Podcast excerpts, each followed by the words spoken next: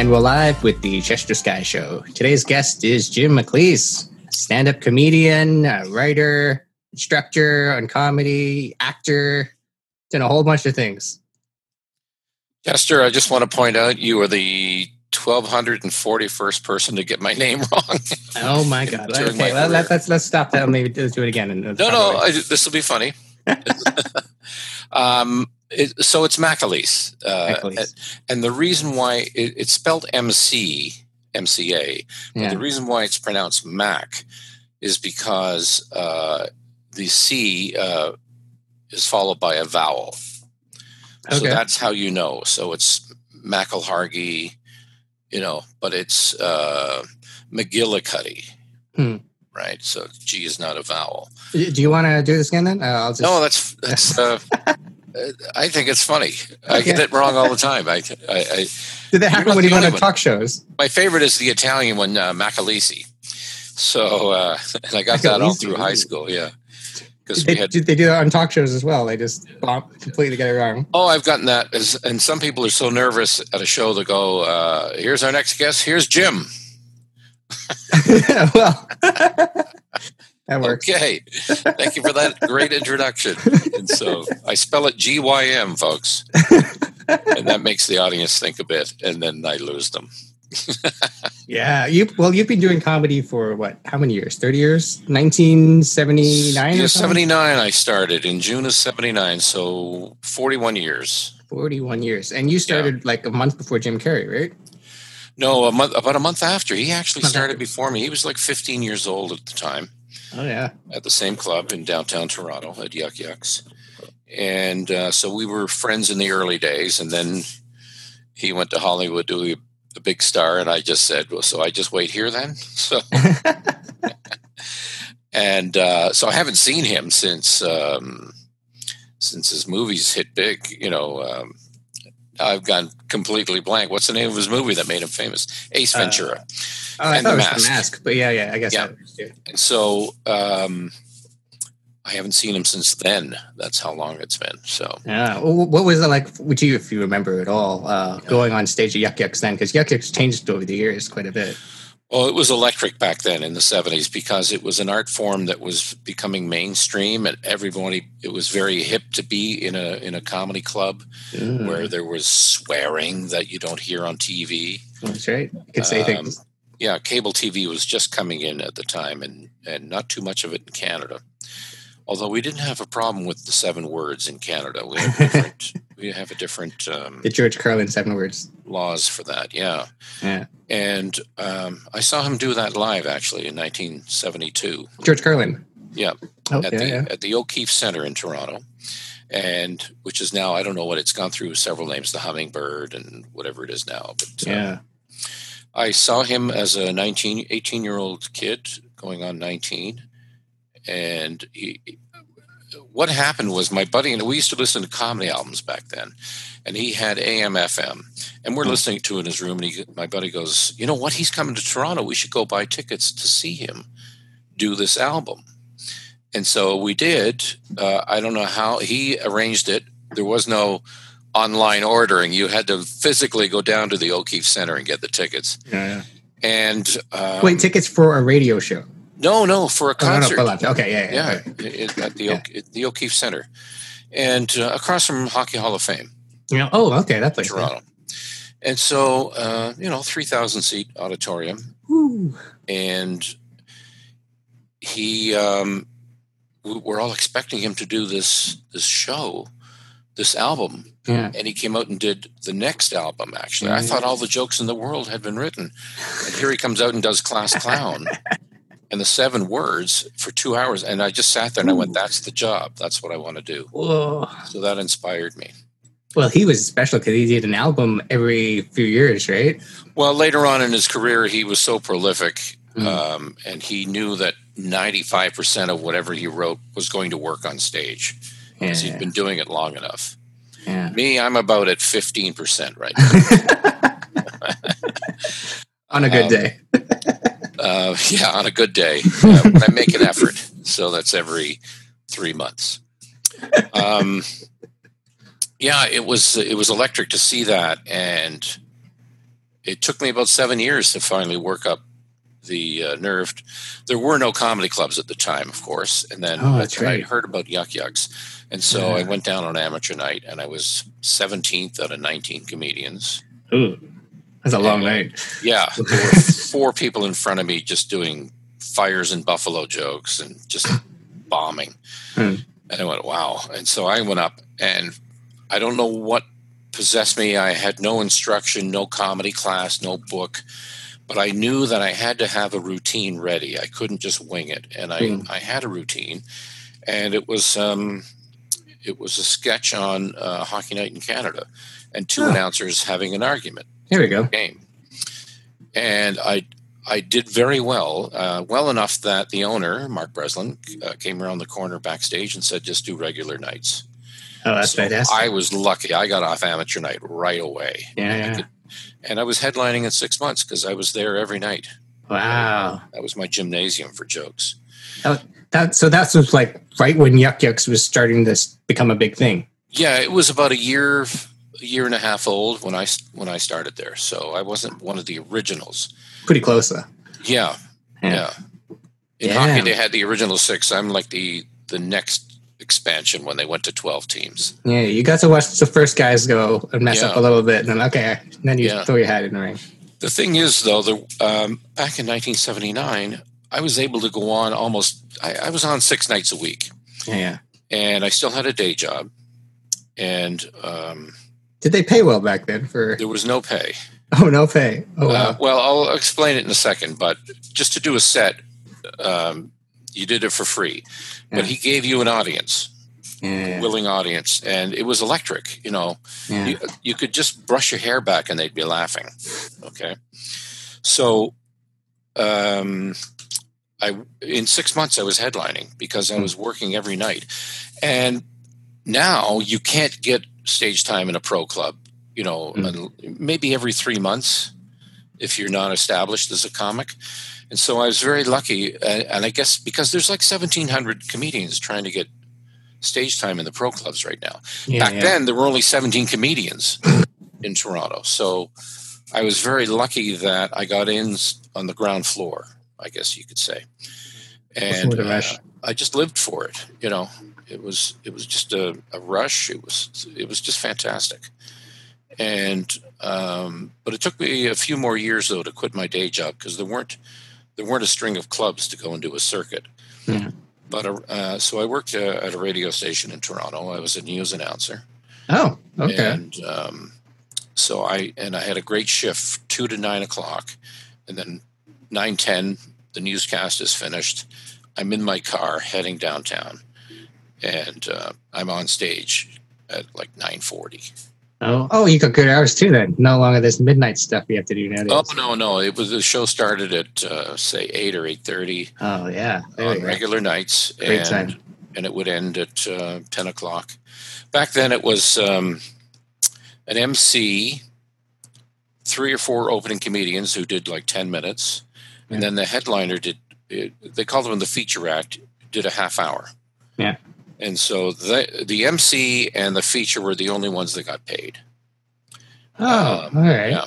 So when I headlined for the first time, I made $125 um, for the week. Oh, for the week. Yeah, you, you you had that look on your face that, oh, 125 a show, that's not bad. Yeah, yeah.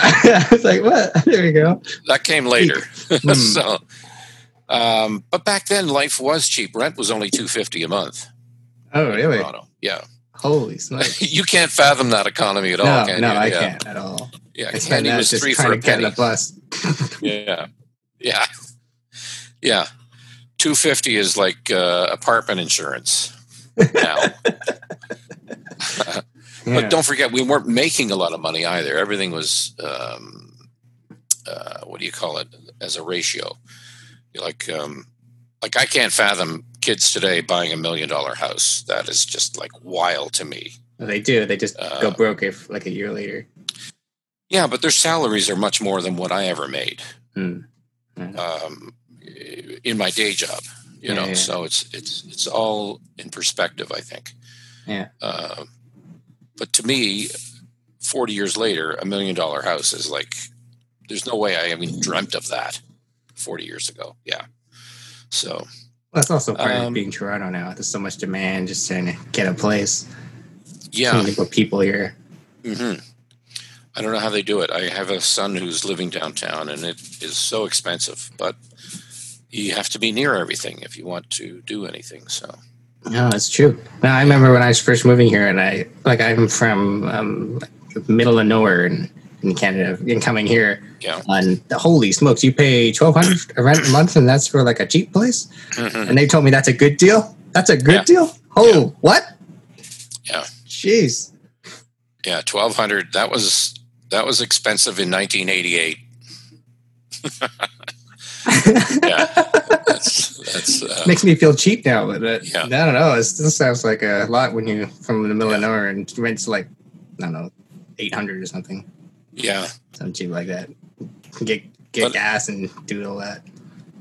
Yeah, so it's a little harder today for a comedian, a wannabe comedian, to do stand up and get paid at some gigs and help cover the rent. Hmm. And so, um, like for example, Seinfeld, when he started out around the same time, I think seventy eight. Yeah. You know, he he he would do uh, some spots in New York and get the odd gig, and he would make enough just to cover his rent and groceries. But that can't be done now. That's you know, with with rents like 2,000, 2,500 a month. There's get no one on the open mic circuit making that money. You know, unless yeah. they are very good at marketing. You're selling something other than just stand up. Uh, Yeah. Why don't we move into uh, like the movie area? Because you did a lot of TV shows. You did like Corner Gas and Murdoch Mysteries and Dan Yeah. Um, Corner Gas, uh, Brent Butt, the star. Yeah, Uh, that was a great show. Yeah. Well, we were friends starting out. Uh, well, he came a little after me. He started in Saskatoon. And uh, I guess the point I'm trying to make is always be good to people on your way up because you never know who you're going to meet on your way down. Because, Just bump it later. you know, I and, and friends and I, uh, we've been friends for years, over 30 years. And then he got a show. And uh, I do have an agent. And so he sent out, you know, calls for a certain character. And so I auditioned for it. So it helped that he was looking at my tape Mhm. and hiring me. And the same with Dan for Mayor. Uh, Mark Farrell was the producer of that show, and um, he was a young comic at Yuk Yuk's at the time. Yeah. And so I'm grateful that I was I was nice to both of them. So always try to be nice anyway. So, but uh, uh, it has its little dividends. Yeah. What was it like working on those shows? What was uh, Well, they were day parts for me, so I wasn't there. You know, I was I was yeah, in one day. Yeah, Yeah, I had maybe three to five lines. Yeah, but they give you your own little trailer, not the full trailer, but a little section of a trailer, and they treat you well, you know, and you get paid. You you um, sorry, not paid. You get fed several times a day. It's fantastic, you know, and they treat you well, Hmm. and um, they shoot very quickly in television. That's what I like about it a compared lot to of movies. episodes. Well, yeah, they have you know they have a, a budget and they have a time constraint, so you get like three takes and then they're on to the next thing. Yeah, In a movie, they'll do. I've been on a set where I saw the director make a girl do probably a certain line twenty times to the point I don't think he even knew what he wanted. You know, so I want to see every possible variation. yeah, because well, when it when you go when you go into editing and you say, "Oh, we should have had to do this," it's too late. You know. True. Um, but I had some early success. Um, I want to just go back to stand up for a second Yeah, because yeah. I did I did some television in the early '80s for the Alan Thicke Show, which was uh, taped out in Vancouver, Ooh, and so that's way before your time. But it was done. It was aired in the afternoon on CTV. Yeah. National exposure. Yeah. And it was done. It was set up just like the Tonight Show. So you come out of the curtain, you stand on your mark, and you do your routine. man, that was how you got made as a comedian back then. You had to have a Oh, uh, appearance. Tonight Show spot guaranteed you not stardom, but at least a lot of money working for the next year. Yeah, And it probably is the same today. It depends on your second and third spots. And are you a character the audience can relate to? Yeah. You know. Well, just the title, being on the Tonight Show, being on the Olympic show is just Well, that really needed. that's what I think gets you booked as a headliner in Canada now, or in any club in North Yeah. America. If you have a late night credit, uh, you are considered to be the headliner in a club.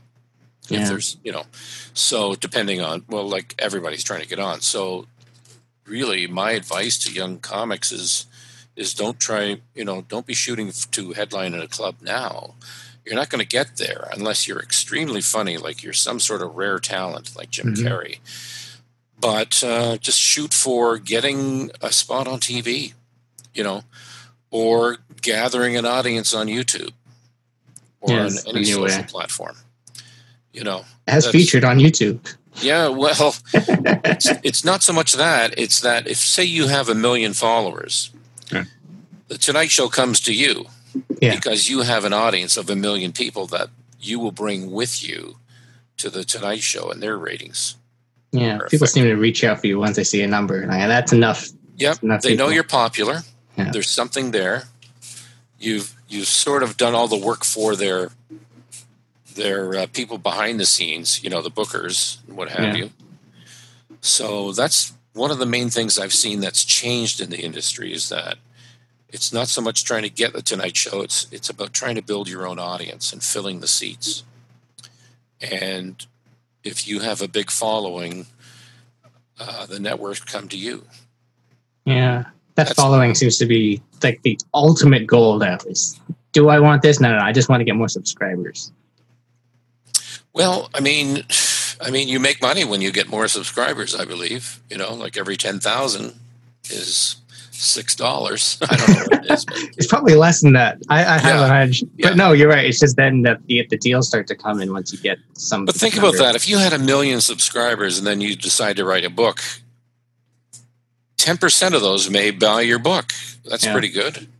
Hundred thousand copies out the door. Yeah, well, that's where I got lucky because I have a certain number of subscribers. So that's why they offered me a book deal, just because Yeah. of the subscriber base. But Mhm. that, that wouldn't come with for any other reason. Right. What's the old joke? You get a book a month for 12 months and then for a penny, and then it's uh, it's the old uh, Columbia Book Club or whatever it is. There was it used to be that was a joke, and I'm butchering it right now. So because you have no idea what reference I'm talking about. No, but that was most of your routine most of the time. Yeah.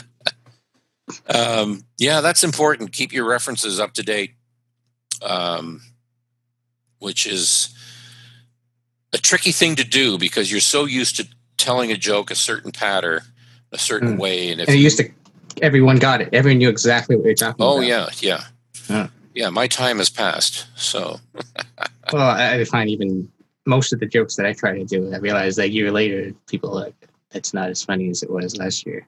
it's all about does the audience know what you're talking about, and is your punchline something they know about? Yeah. Okay, so you can't you can't make them laugh about something they don't know. So your punchline, they have to understand it.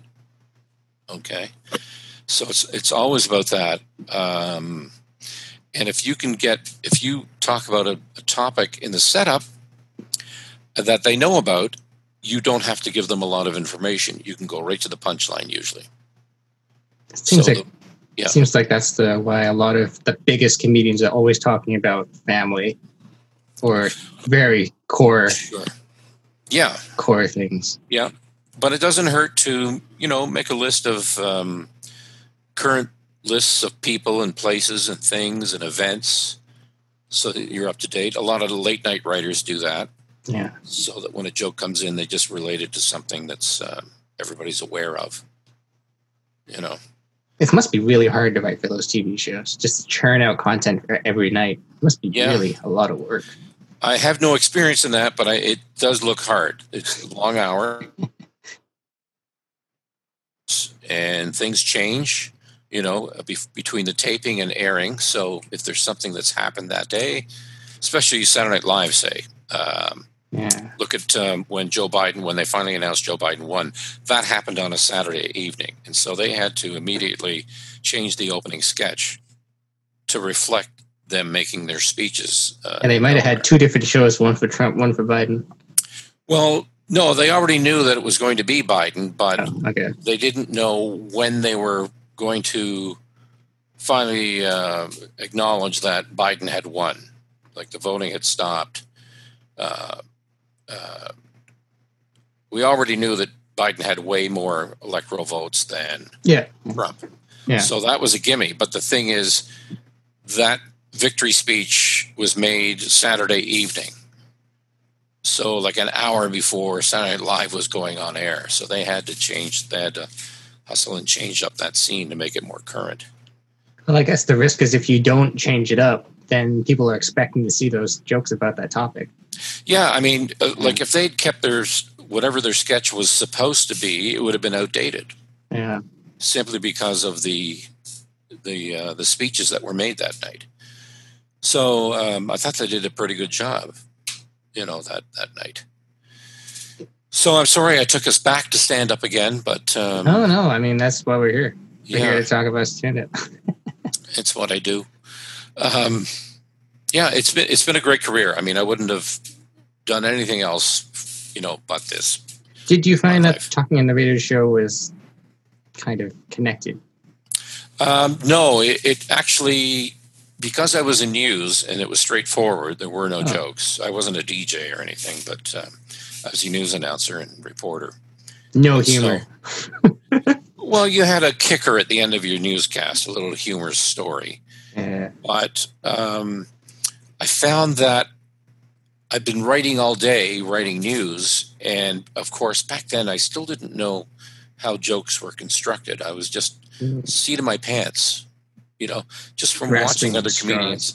I knew in, there was some sort of instinct at work that I knew that I had to punch it here. Okay. And so when I would get home after a shift sometimes, I would be mentally exhausted. I didn't want to do any more writing. Yeah. But I didn't realize back then the setups were right there, all the news. I just had to punch them. But I didn't know how to do it back then, like I do now. you know. Yeah. Uh, Well, that's that's the hardest thing in the beginning. I mean, well, there, yeah. Well, back then, you know, late 70s, early 80s, there were no books on how to write comedy. Uh, if there were, you know, there was no way of finding out, you know, it's either your local bookstore had it or they didn't. no There Amazon. no- yeah, there was no Amazon. There was no way to Google. yeah, no online library catalog. None of that. Yeah. either. Yeah. So you either came across something or you didn't, you know. And so um, I guess I learned a little bit from Gene Perret. He was one of the first, uh, he wrote for Bob Hope and Phyllis Diller. So he's basically one liners, and that affected me. Like I started out as a sketch comedian. I did a sketch on Hockey Night in Canada. I did a sketch about um, Star Trek. I did a sketch about the news. I would have loved to see that Star Trek one. That would have been great. Um, I think I've totally forgotten it now. I hope it's, oh, it's buried somewhere. um, I do remember one joke. It was Captain Kirk going Stardate eleven point seven two two one. No wait, Stardate eleven point seven seven three. No wait, Stardate. Screw it, July twelfth. That's one joke I remember from that. But I, I learned to start condensing my material until it got down to one line, one setup and punch, or several. Um, and so I got away from sketches and became mostly a one liner comedian, which I enjoyed. I always liked the, the lowly one liner. It's a story in itself, it has a beginning, a middle, and an end. I've always Not been too a many. fan of it. Not too many of those anymore. Those are actually a rare breed now. Well, yeah, Jimmy Carr. Um, Yeah. Let's see, uh, Steven Wright. It's very hard to do online films, so you really have to think everything completely through. Um, yes and no. There are tricks that you can learn that will take you from. You just identify something in the setup that you want to switch. Hmm. Okay. Um, I just think about going from topic to a, a minor topic and finding something that will illustrate what I feel about the topic. So, for example, Zoom has been getting to me. Okay. So uh, I tried to switch to gallery view, but realized I was looking in the bathroom mirror. So that bathroom mirror tell, is illustrating how Zoom is getting to me. I'm so confused. Right? yeah. I wake up in the morning, I'm trying to switch to gallery view as I'm shaving. so that's how simple it can be. Just it's all about relationships and, and uh, from you know with words, um, and a lot of metaphors and analogies and stand up in one liners. My favorite is a friend of mine, Jeff Rothpan in Los Angeles, does a joke about his wife and uh, he and his wife were celebrating their anniversary, and she suggested uh, driving up the coast of California and staying at a bed and breakfast, or as I call it, a stranger's house. okay, so yeah, stranger's house is a metaphor for a bed and breakfast if you think about it. So it's Well, just the word describe it that's wrong. Yeah. What else is this? That's really it. Is uh, the whole joke structure there is okay? Bed and breakfast. What else can this be? Right. It seems to be a lot of comedy is what is the wrong way to interpret this thing? Well, yeah, or or or figure out what is the normal, what comes after that, what it would be normal, and then just break that. Yeah. You know, um, trying to think of another example for you. Okay, the other day I posted on Facebook was um, you know after the lockdown started in Toronto. I said uh, just walk by uh, coffee time, and the sign on the door said, "Sorry, we're open." So it's just a matter of changing closed to open. What's the opposite of that, right? Yeah. There's Uh, a actually that reminds me. There's a I don't. This is a slight deviation, but there's a documentary I just saw about a marathon runner, and apparently this run is extremely excruciating, and people who run it are always like suffering by the end of it. So whenever people apply for the race, if they are accepted, they get a letter that's a condolence letter and says, "Sorry, you've been accepted to participate in the marathon." very good. I like that. Yeah, no, that's a that's a true Yeah. thing that the got going on at the moment. Uh, I, w- I will never get that letter, by the way. no marathon running for you. That's not that's not in No. the, not in the bag. Um, not at this age and not at this weight. Oh. Um, unless I can Uber most of the race. All right, one second. It looks like uh, I'm having a little computer issue here. Just gonna try and fix that up. Just gonna pause the recording.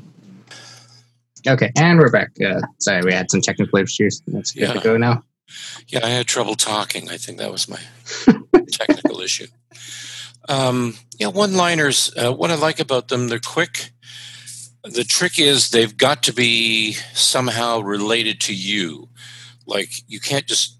Well, Steven Wright gets away with, but his character is that he's an observational guy and he's weird. You know, like it doesn't matter. You know, everything's within walking distance if you have the time, right?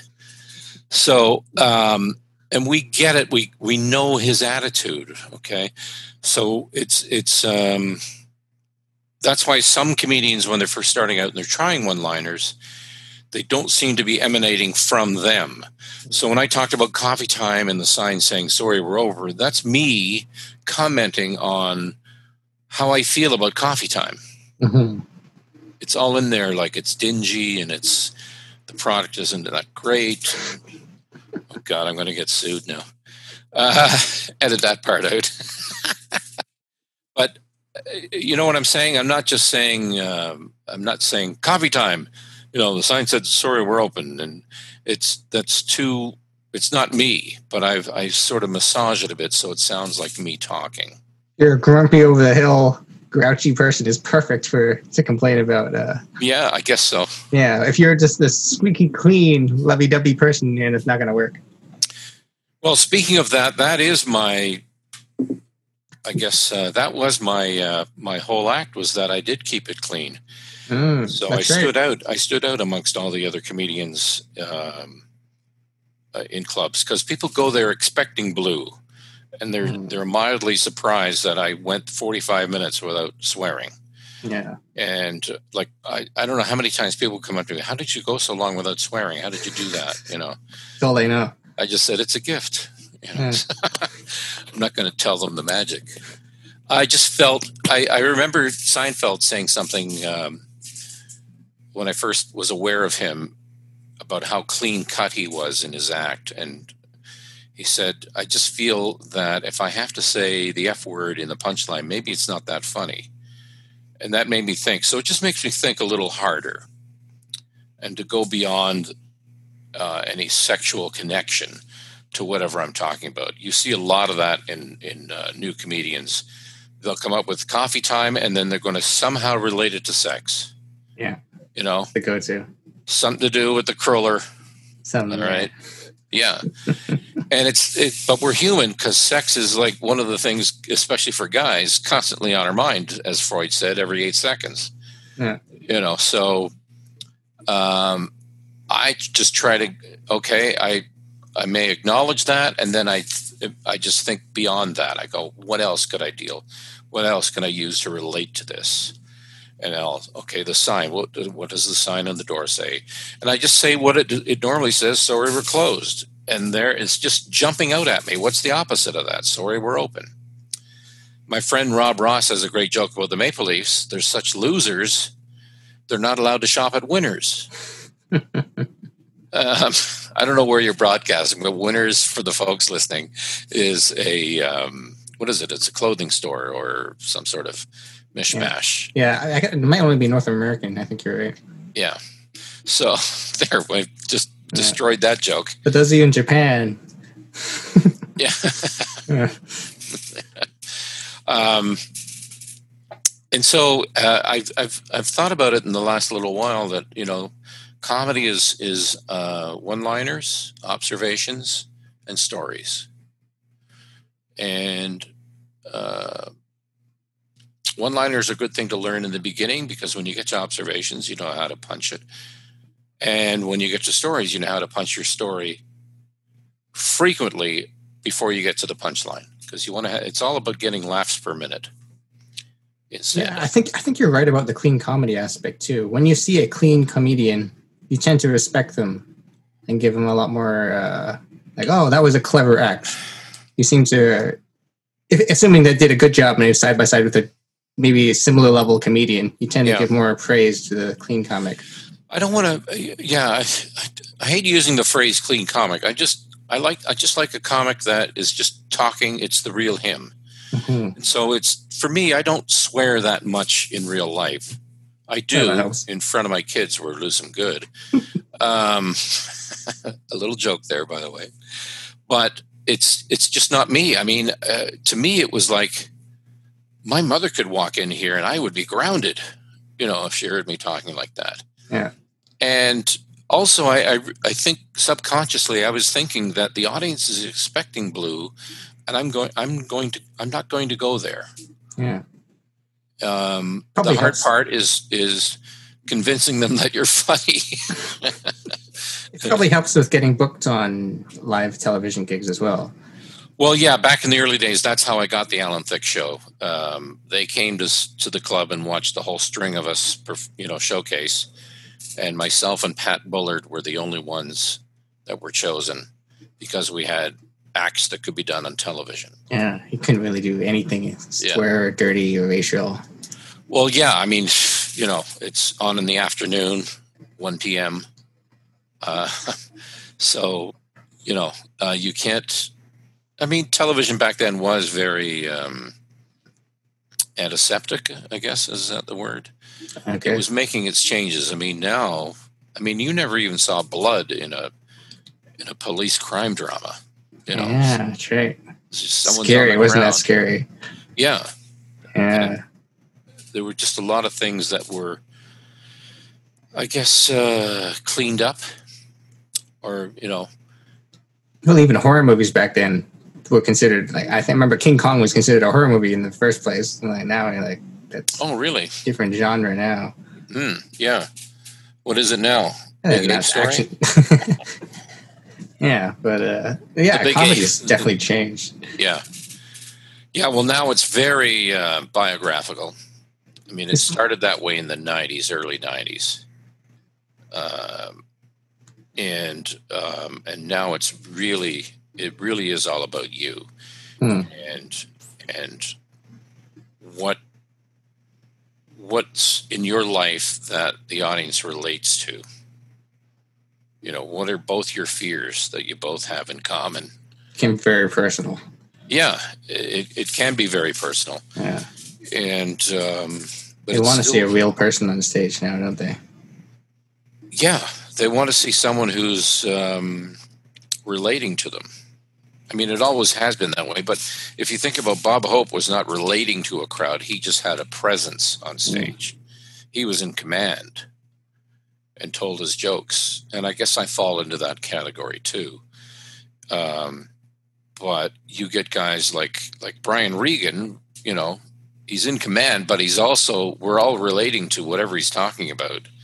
You know, uh, yeah, I just moved. I'm going to need a new phone. Okay, that's going to be a problem. I thought so. You know, uh, we're all sitting there going, yeah, we've all had that that thing with the phone company. You know, I just love the way he had, acts out the other guy. That's going to be a problem. I thought so. You know, it's like- Yeah, no, well, nowadays you don't really see too much. I mean, there's rare occasions, but prop comedians, that seems to be uh, definitely a rare occurrence now. yeah, they were labeled as hacks or Yeah, but they know. weren't. They used to be big. Yeah. Well, the big the guys that make the most money right now are to, uh, Carrot Top and Gallagher. You yeah. know, um, and they're And- prop acts, and Yeah. so But you don't see Uh, many of those running around the circuit. Uh, at least I haven't. well they get they get shamed into it. We used to joke. Uh, there was a guy, a brilliant guy. He just passed away, Paul Wildbaum. He could mime. He could do forty five minutes without even saying a word and kill and use props and and we used to say. Uh, wow. I think it was Tim Steve said, uh, you know, Paul, a good joke doesn't take up trunk space, right? So, and Paul would answer, well, a, a, a good prop joke, uh, or sorry, a good joke, a one liner wouldn't work in Poland Ah, he's thinking. because yeah. this guy worked all over the world. yeah, that's right. That's Yeah. like Mr. Bean. That's international. There you go. Yeah. Yeah. Yeah. Not props, but uh, miming. Everybody thinks it's 1924 when they watch him, but uh, Yeah. there's no sound. Well, that was the one that surprised me. Is I watched Mr. Bean going up, and then I re- later I realized he's actually really big. I didn't quite realize that he was Oh. huge. It was almost. It, he came to the Eaton Center in Toronto, and it was like Beatlemania. Yeah. Uh, they just went crazy for him. He was hot for. He had his moment, and then it sort of faded away. But it Well, it was faded like, away until YouTube came out, and then people, you look at how many views and how huge he is. He's definitely one of the biggest oh, okay, of all time. Just Yeah. because he appeals to any age group and any demographic. Anyway. Yeah. Oh, it's all visual. And it takes us back to the silent film era.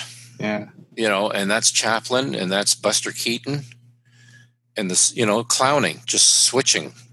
You know, I love some of the old Buster Keaton uh, clips. You know, They're really good. Just works of film. It's just yeah. astounding. Some of those. I just remember I think it was the general and he's on this train he's on this train with a gun it's during the civil war and he's about to fire at the enemy with this cannon that's being transported by the train Yeah.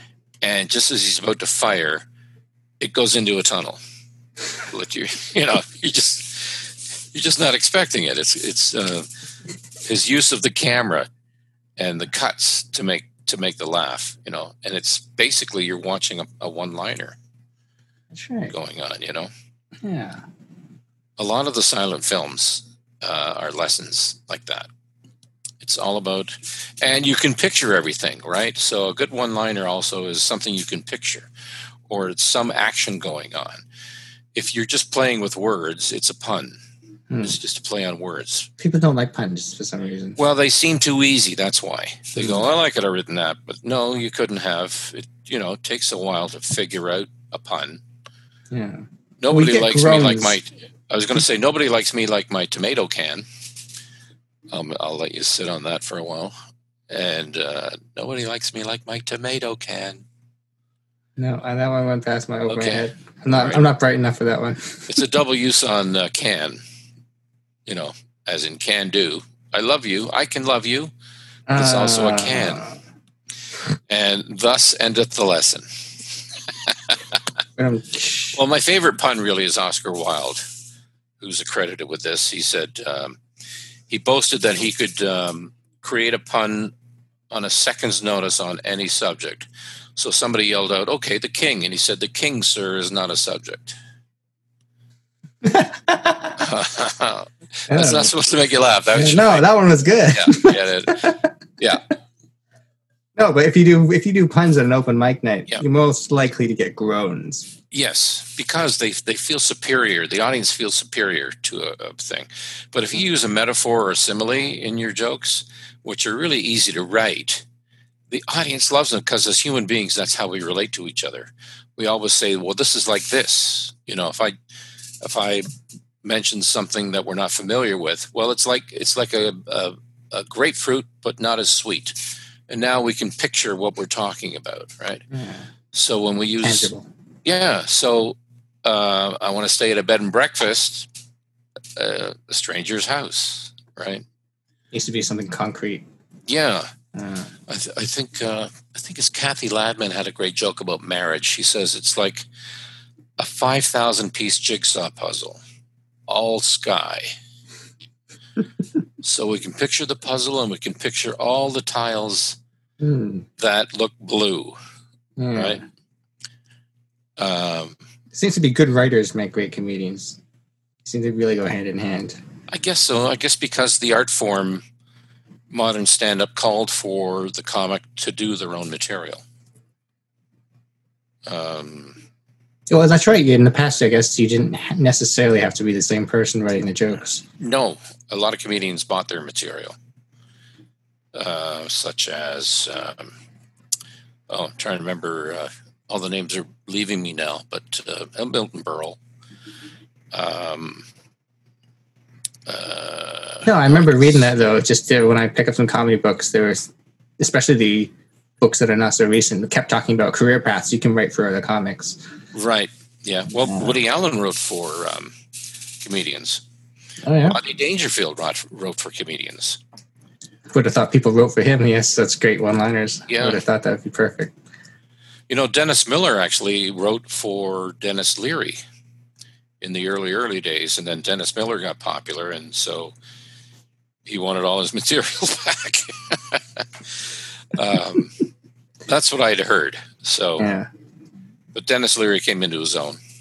You know, he's done very well. Well, I guess nowadays instead of for specific comedians, you just try to write for like a sketch show or a sitcom or something. Yeah. I guess that's the Um, equivalent. Well, a great way to break into the business if you're a good writer, if you have discipline and write every day, is to try and write for late night TV. Yeah, It pays quite well if you can get in, Yeah. but it's just like stand up is trying to get stage time. So there's a lot of people trying to get in and write on a show. well, it's So- not a past hobby; it's a full-time gig. It's Oh, a yeah. hard work job. It's not a. I, I hear they, you know, a junior writer starts at four grand a week. So Oh, really? Yeah. Great. Well, I guess there- there's very limited people who get in though. So oh yeah, Yeah. yeah. yeah, But you know what? Um, a lot of writers on the late night shows are stand ups. probably necessary. Not not as a job requirement, but just to have the skill set. Well, yeah, you, you have a feeling for do I have a joke or not? Yeah, You know, you kind of know if it'll work or not. Yeah. You have some stage experience, and that that gauges it sometimes. Um, Do you find that it- profession? Do you find that uh, improv is done a? Did you do ever do improv? Because those are always I can put those two ideas together. I never did improv. I took a class back in 1980 at uh, Second City. So I was a year into doing stand up. And I didn't get it. It's about cooperating with the other actors on stage. And I'm doing stand up where I'm on my own, right? Mhm. And I'm always trying to punch whatever somebody says, I'm trying to punch it instead of just agreeing and moving along with the scene, right? You're it would be And I mean- oh, he ended it. well, I was going to say, um, someone would start, let's go to the beach. And I go, well, no, let's get a cab. Uh, like, I've just killed the scene, right? Yeah. Um, instead of, I should have said, yeah, we'll make some sandcastles, you know? Yeah. You're aiming for the laugh. They needed more. Yeah, yeah. You know, um, yeah. I could have said, "Well, is it a nude beach?" You know, so Mm. or something. I'd try to be humorous, and I would kill the scene. But one thing I did learn from taking um, improv classes, I felt planted on stage, and from then on in stand up, I just felt very comfortable on Hmm. stage. You know, and I think it's because in improv you don't know what's coming next. No. And in stand up, you have to know what you're going to say next. Oh, right. Especially if you're doing television, you can't leave it to chance. Um, there is a school of comedians now. They like to do improv off the top. They try to do as much stuff without going to their act. Yeah. That seems to be the new wave now. Whereas, Hope to come up with some genius Yeah. off the top of their head. Yeah, well, um, it just keeps them fresh. They feel, and for me, I'm old school. I like doing. I like preparing the material, and then the trick is to make it look like I'm just making it up. Okay, so that's that's me, and that's my style, and I'm sticking to it. Um, I am. I think I'm going to explore that more about, um, you know, working with a crowd more and riffing. But it does seem to be a faster way to come up with content if you don't have if you want to make a new set, you've already used up your material on your special Yeah. or something. Yeah, the key is to record yourself and listen back. You you did a few recordings though. You did a few festivals and live, didn't you? Yeah. Um, uh, I'm trying to think what I did. The Winnipeg Comedy Festival, but that's a number of years ago now. And I did a, um, but again, it just I made sure I had the routine down. I wasn't, Mhm. I wasn't wait. Of course, it was television, so I don't like to leave it to chance on television. I'm not Robin Williams, you know. He's he's a different league of his own though. No Sure. one could do what he was trying to do. Well, he's basically he was the kind of comedian that would come out and he may know what he's going to say off the top, but then maybe an idea comes to him and he runs with it, and then as soon as it runs out of gas, he goes back to his prepared material, Yeah. and then when another idea hits him, but the producers allow him that leeway because he's so talented. You know, he was he was a master at that, and yeah, you can you can do more than five minutes, Robin. You know, where you and I we have five minutes. That's it. You know, If you're lucky and yeah, yeah. yeah. yeah. Um, No, I remember loved it. seeing I saw Robin Williams clips and those are like his early clips and they're just whoa, it's he literally made that up. And you realize that oh, even back when he started he was that good. well, he had he he would make it. Well, you'd think he made it up. I've seen it done several times on different shows, like Oh. you know the one where he does the Shakespeare and Einstein and what are you doing with my formula? I saw him do it like three different shows, but he made it look like it was improv. maybe he's just a master of making it look like he's making it up. Well, that uh, a little of both. He was Yeah. always on. He Yeah. was always on. Um, but he's just one of those rare talents that come along in a generation that you know nothing can come close to that. Sam Kinison maybe yeah. was another one. Did you find it uh, when you were doing the Winnipeg Festival? Because once you've done your material, you feel obligated to never use the material again. No, it- not at all. No, No. you didn't feel that. you you I think you get that way because you're self-conscious. You think the whole world has seen you on television Yeah. and they haven't. They haven't. Mm. I've I'm I did the same act probably for about at least 20 years in clubs until eventually some people that came back five or six times go, okay, I've seen this. But you can get away with it because not everybody shows up at the next show. I learned that my after my first night at Yuk Yuk's, you know, I thought I had to change my routine and and the owner just said, "No, no, it's it's a routine. I mean, that's why it's called that." And you do it over and over again, just like a, pl- a stage play. The actors don't change the words every night. But those plays move around the country a little bit. Well, the same thing. Comics, we're traveling the country. That's true. We're going town to town, and um, and even if you work um, a chain, a pro club in the major cities, it's still a different crowd. You know, the, the odds of the same people showing up again at the same show Yeah, that's true. um, you have a better chance with the lottery. right. And remembering and actually being bothered by it. They probably wanted to see you again. That's why they came. Oh yeah, a lot of people yeah. go, oh, you know, they bring their friends. They go, you yeah. got to see him when he does, and they get upset if you don't do the bit. Yeah, I want the bit. That's why it's like a rock star song. You got to do the, the greatest hits. Yeah, yeah, yeah. Yeah, that's the only thing in, in comedy compared to rock uh, uh, songs, uh, uh bands, is that people come to see them do the songs they, they bought. Whereas our job is to surprise them at every turn. Yeah. Right. And we have to not see it coming. If you see it coming, it's somehow, for some reason, it's not as funny. But I never understood why that is. Why? We, yeah. Because, like, if you go to see a comedy movie, sometimes you watch the same movie again and you already know what the punchline is. Yeah. Um, I think we watch it again because uh, it was so funny. I just, you want to see a different aspect of it.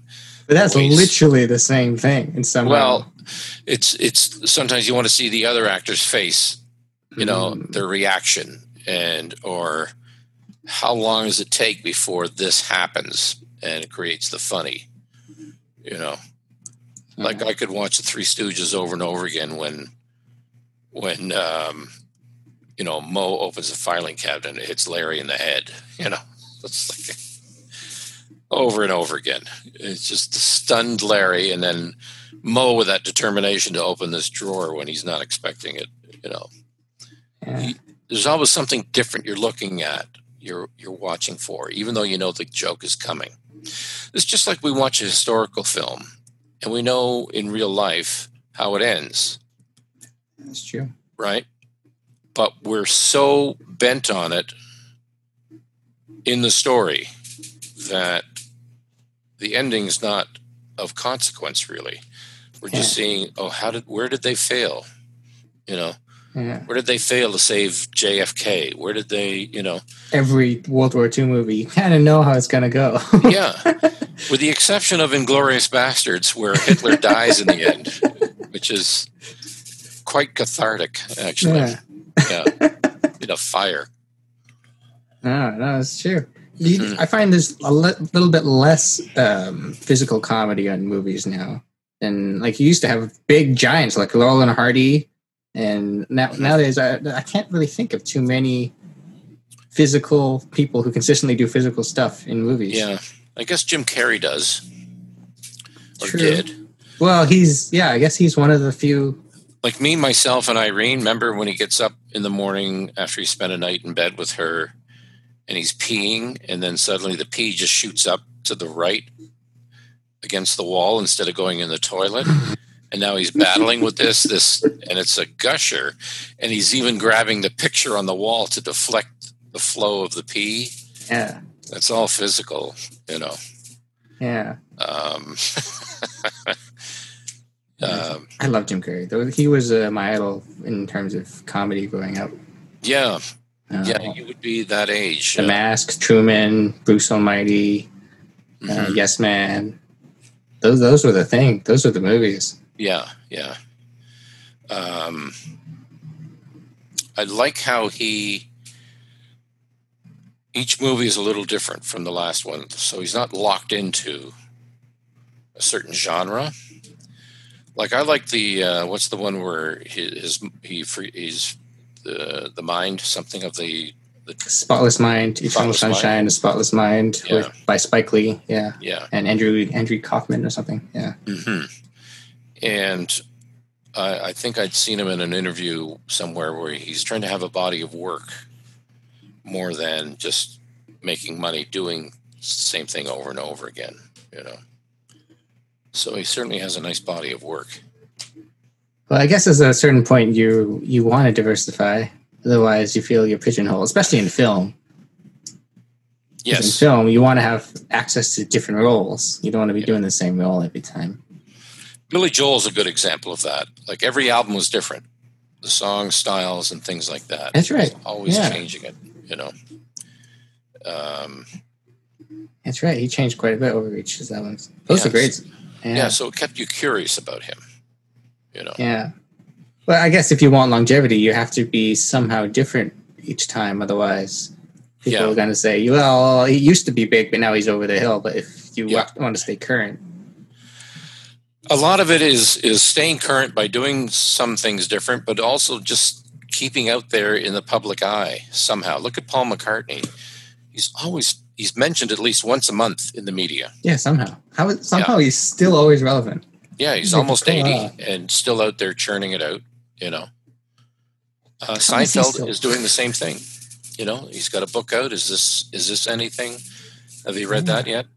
Uh, no, but I, Oh. I've watched all of his coffee and cars, and Yeah. I saw. Well, the book is great because it's got all his routines through the decades Oh wow, when he started out. So that would be something. I know I gotta, gotta check that out. yeah, yeah. This is recent then, as uh, Oh, probably in the last couple of months, I think. oh wow, okay.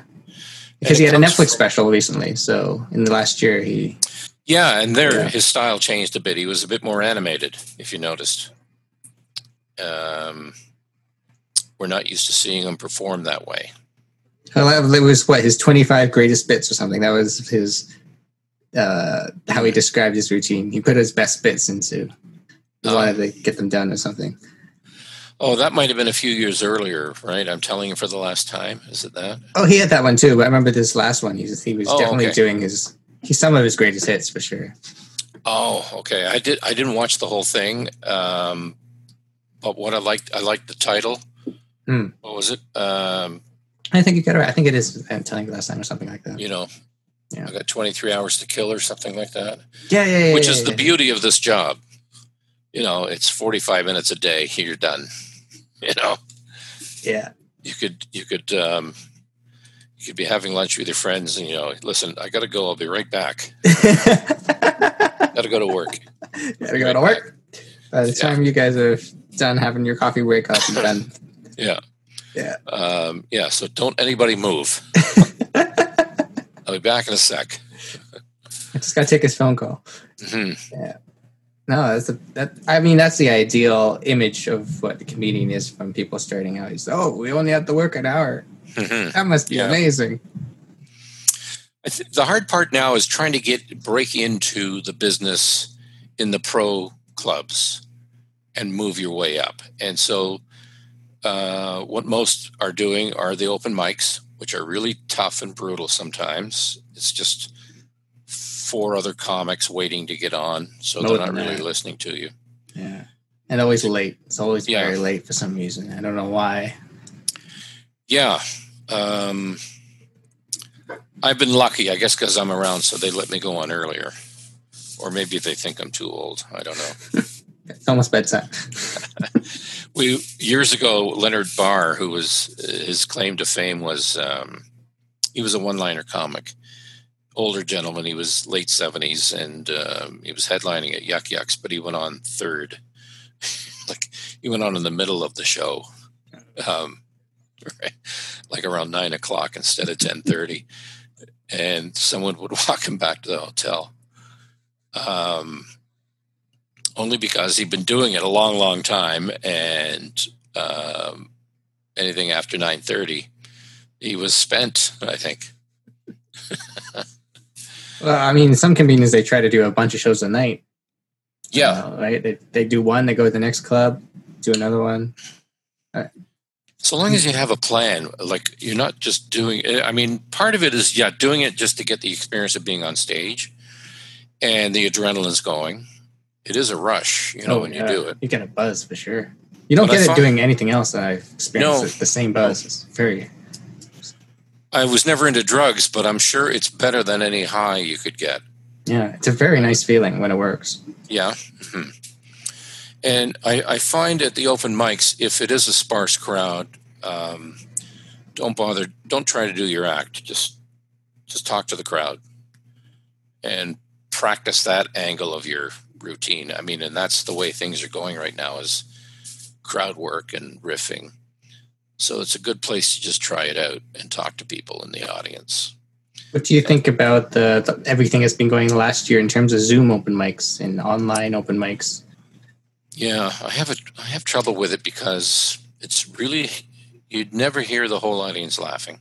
You don't hear anyone; they're all muted. Yeah, muted or it's just one one mutes another person or something like that. Mhm. So the timing is is a little off, and it looks it looks awkward or stilted. You tell Very a awkward. joke and you hear nothing. You know, Just no feedback. yeah, and um, it just takes you back to the days when you did do a certain club in a certain town where the audience was stupid and didn't get the jokes. um, that's the same feeling I'm getting, you know. Mm. It, it and it sounds distorted. A lot of people haven't figured out how to present themselves on screen with Well, proper not something you had to do before. Yeah, proper lighting, a good microphone. You know, a lot of people are still using the microphone in their computer, which is not very good. No. and it's No, hard to hear them. So it's it's um, right now I'm not a fan of it. Yeah. And but the longer the pandemic goes, I may have to. Well, maybe someone's gonna get really good at it. I mean, Yeah, maybe it's, it's gonna some guy's gonna become the genius of Zoom open mics and Well, you, you can take a lesson from if you watch Stephen Colbert in the beginning, he was doing his routine as if he was expecting a laugh. Like he'd do the punchline and then stare at the camera. that's right. He's he's so used to hearing laughter. That's right. And so it was a little awkward. Now he's learned how to not make it look like that's the end of the joke, right? Yeah. He's just talking conversationally. And John Oliver's very good at it. He's a motor mouth to begin with. Yeah. He doesn't even pause for a laugh. You either laugh or you're not. I don't know if he always had audiences though when he was doing his actual routine. I think he did. No. He did have a live audience, but his timing wasn't very good. He would laugh. He would talk through the laughter, Yeah, that's right. um, and it would kill it, you know. And I guess it's because he was purposely not trying to be stand up and be more of a philosopher commentator. Uh, Right. I guess is a different approach to doing it. You're literally Yeah. trying to give a lecture, and and j- jokes are irrelevant. I'm trying to make this point. yeah, Then it's yeah. somehow I mean, he, he tries to end each point with a joke, and that's and that's great. Um, but because he has no audience, he is not expecting laughter anyway. So Mhm. he knows he's landing it, and he doesn't pause as long as a stand-up would. He just he gets into the next uh, point or the next sentence a little quicker than normal. yeah. Interesting to watch. he had a lot of success with it. I remember when I first watched him, I found it very jarring because I hadn't really seen anything like that. Just long monologues about a Yeah. very political topic or Mhm. topical event. And uh, yeah, people were laughing at it, and I just wasn't used to seeing that. And now I guess it's becoming more and more necessary.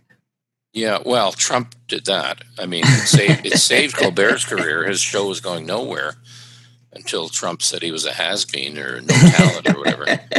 And so, uh, you know, the gloves were off. Biggest way to get famous, get insulted Oh, by the president. Yeah. Well, that's what they say. If you want to get famous, start a fight. Mm, You, you know, Yeah. if you want to get a crowd, you know, go the opposite. yeah. You got to offend someone famous. Yeah. That's the trick. Yeah. And Trump did it. He went the opposite. He started a fight, Yeah. you know, in 26, 2015. um, I can't believe we're talking about him. um, Well, you yeah. won't have to anymore. Just going forward, it's uh, you can have jokes about Biden. I can get Biden to insult you, and then you can be the next big. Yeah. thing. Yeah. Uh, what was it? He fractured his ankle yesterday, or he had a hairline fracture. Oh, really? I didn't. I haven't heard Yeah. of that yet. Uh, I wonder if the hairline came from another woman. Mm. See, I'm trying to see here. I'm trying to. You can cut this out. Uh, what I was trying to do, I was thinking about. He was. They were joking about him before, where he used to paw at women or stroke their hair, or you know, from behind, and uh, it was you know a little creepy. Mm. So that's what I was going for. Some association there about hairline. We'll refine it, and then it'll be ready to go in a few months. it'll be there. Just gotta. You'll fix it in post. Well, that's the one thing that I also found very strange is you see a comedian and they do a joke, and you're like, ah, that was funny, but that was probably quick. And then when you get into stand up, you realize that joke probably took months to come up with. Oh yeah, yeah. Oh, really? Yeah. That's being massaged, Yeah. tweaked, perfected. And there's the trick. These he or she has learned how to deliver it like it just came off the top of her head. Mhm. You know, it's um, it's fascinating. Uh, getting back to Zoom, I'm you know uh, I'll be glad when this is over. Um, like I say, you know, looking in the medicine cabinet, and I'm trying to switch the gallery view. um, When the club's Uh, open again. I find it hard to sit uh, on a Zoom session for, say, more than an hour. Yeah. Well, we can we know. can start wrapping it up if you no, I'm just. I'm just, you know, but no, I'm just saying this in general. Like, uh, I'm sure a lot of people are like that. You know, I was in a lot of sessions for a while; they were three hours long, and oh my god, I, I just, uh, I'm fading out here. Well, I find what, what we're starting to realize for students at least is they really they thought that working from home and doing online school would be so much better than being in a class, Yeah, and now they're realizing this is way harder. Yeah. this is And so much tougher without any feedback. oh, we're social animals, and and I hear with you know some of the clubs that that reopened and they have um, you know re- reduced capacity, say maybe twenty five percent or fifty percent of what that- they yeah. of the room, but those people are way more enthusiastic than a full room. Mhm. Those are committed people coming out. They're happy to be there. They're outside. They're with people. You know, they're keeping their distance, but they're just happy to be outside and they're happy to see entertainment again. You know, I sort of miss going to the movies. yeah. You know, I'm like, uh, I've watched everything on Netflix, so I've finished that. And, uh, All um, gone. Yeah. Yeah. No, I know exactly what you mean though. Yeah. we thought that we'd have infinite content and oh, there's so much and somehow we have committed our hobby time directly to this Yep. online video giant or whatever Mhm. facebook or whatever it is and we've run out of things Yeah. yeah and if we can't get it, it's on Amazon. yeah yeah then we got to look for amazon and we realized oh shoot we've seen all of those now yeah. I got to invent something else hmm i guess that's why youtube is still so relevant it's just because people keep coming up with content it doesn't require budgets Yeah. It's and like I say, it's a it's a great platform to get famous. And that's what Jay Leno told a friend of mine, uh, Stevie Ray Fromstein. He used to open for Jay and a few other comics. Jay said, Rule number one, get famous. People come to the phone. And that's what he did, you know. And he was able to, at a time when there were, you know, a few clubs, late 70s, early 80s, he was booked every week. He was famous enough to take the gate, you know, like the, and so he would make five to ten thousand dollars a week working a comedy club, where the rest of us are making 125. Um, king he was the king that guy oh, he yeah. was so big i don't think people realize how big he was he was so funny in a club. Like people are like five feet off their chairs laughing so hard, you know. Uh, he just knew how to just stir a crowd up and get them going. He was a master. He's a master. yeah And um, but his number one rule was get famous because people come to the phone. Because Johnny Carson had told him after about four or five Tonight shows that he wasn't funny anymore. I can't have you on the show anymore. And because he was, he was getting worse and worse. He didn't really know about. He didn't write his own material. I found out later, but oh. um, or at least in the beginning, he may have written his own material, but it, uh, it was getting, you know, wasn't as strong every performance. And Johnny's telling him, you know, you're not funny. I can't have you back. Well, for me, if Johnny told me that, well, all right, I'll just take the tent down and go home. But he just he just dug in deeper. He's like, oh, I can't take that. My ego Yeah. won't allow that to happen. Well, he also had a manager. I didn't know that, and he had some writers, and so he just worked hard and booked the clubs, and you know, um, he had enough television fame that he could take the gate in a club. So there you go. If you have a huge following on YouTube, you could book any room you want and take the gate. Well, I think there are a few comedians who've done that. I remember there's one called Bo Burnham, Yeah, um, and he has a Netflix special now. But he started off just a YouTube, and then somehow turned that into movies. And yeah. And Netflix signed him because he has a big following.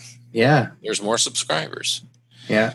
And um, Doug Stanhope is another example. He would four wall the room, as they say. I think he even did it at the Just for Laughs Festival in Montreal because he never got booked there. So he'd started the Anti Festival, and uh, you know, a he was, to do it. yeah, he was making like two fifty a year. Yeah. You know, just booking these rooms himself. Yeah. But he had enough of a following that's so you need the following. You just can't book a room and hope people show up, right? You Well, have to be. You're a brand. I wonder if that's going to be taught in school someday. How to get famous on YouTube or what, Sure. like there's courses of social media, but specifically how to get famous. I wonder if that'll be there. I think they're already out there. Those courses Hmm.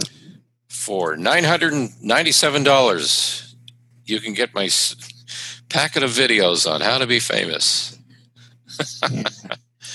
We've seen those, but I don't know if I trust those. yeah. Well, I mean, they have content. You know, yeah.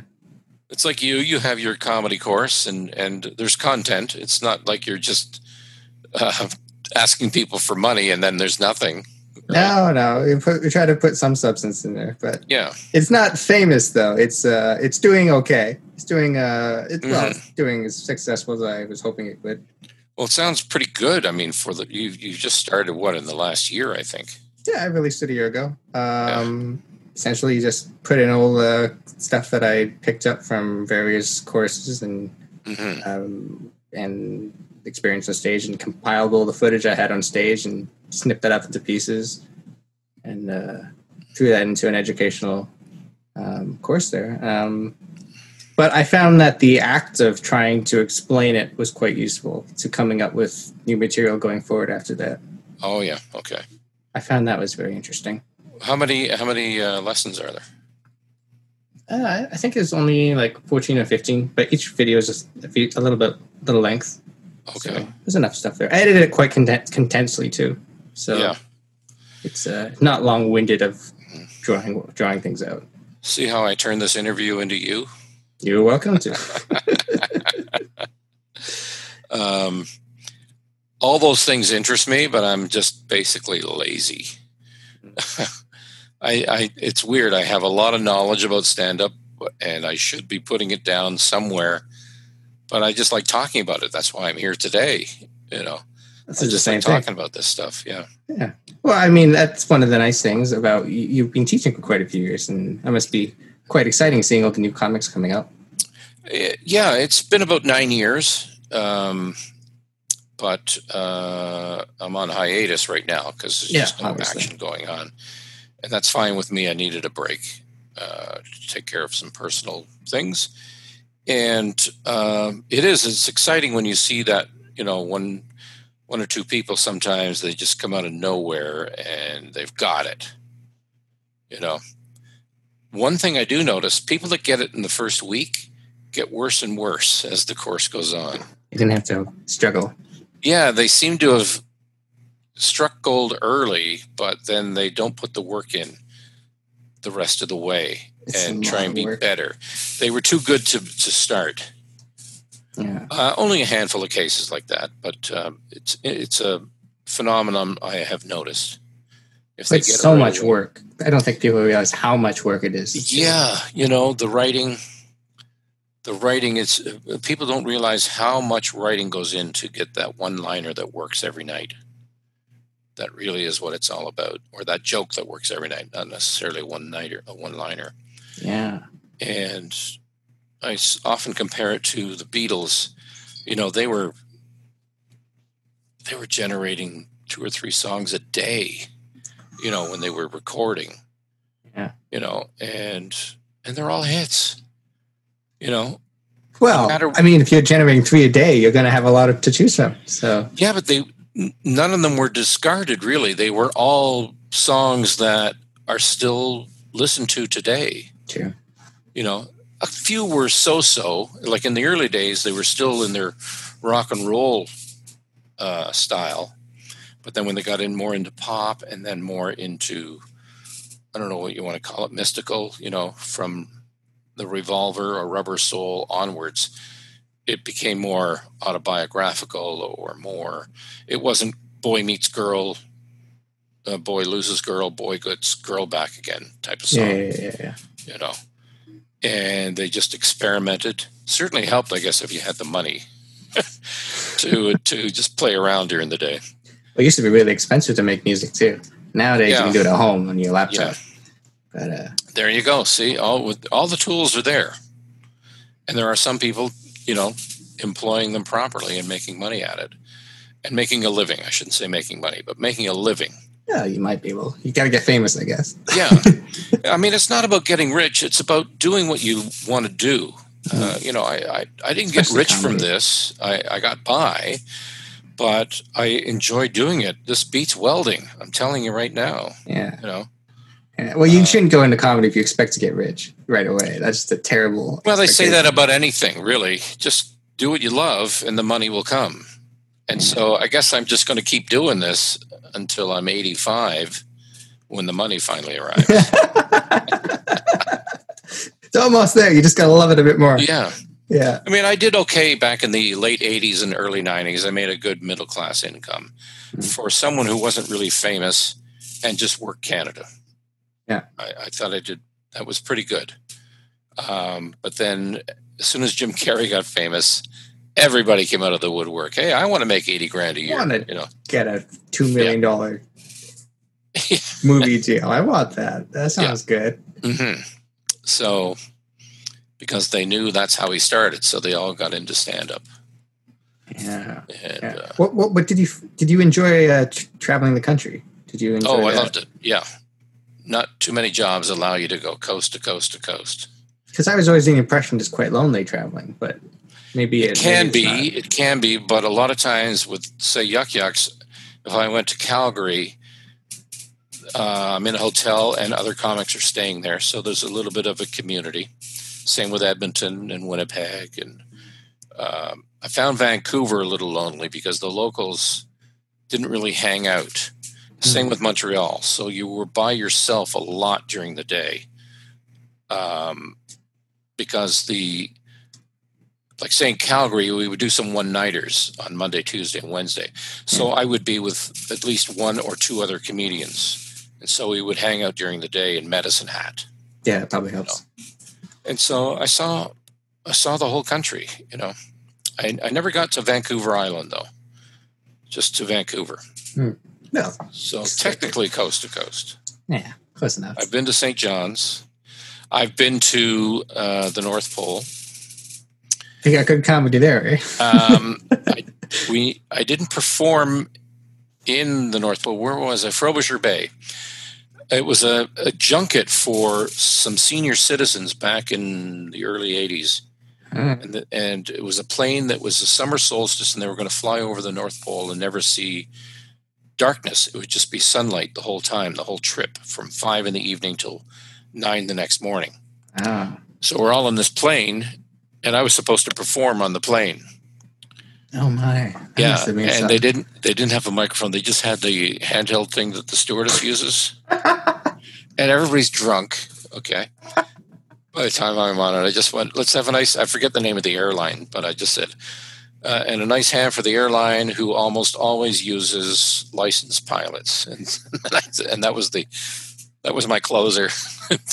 That must be quite a show. Is that your most memorable show? Performing on a flight? That sounds got to be top ten. Well, it's one of those weird top ten weirds, weird ones. The um, I've had quite a few. I I opened um, Casino Rama uh, in 1996, and it was it was in the bar in the casino, but it was an open concept, so the whole casino.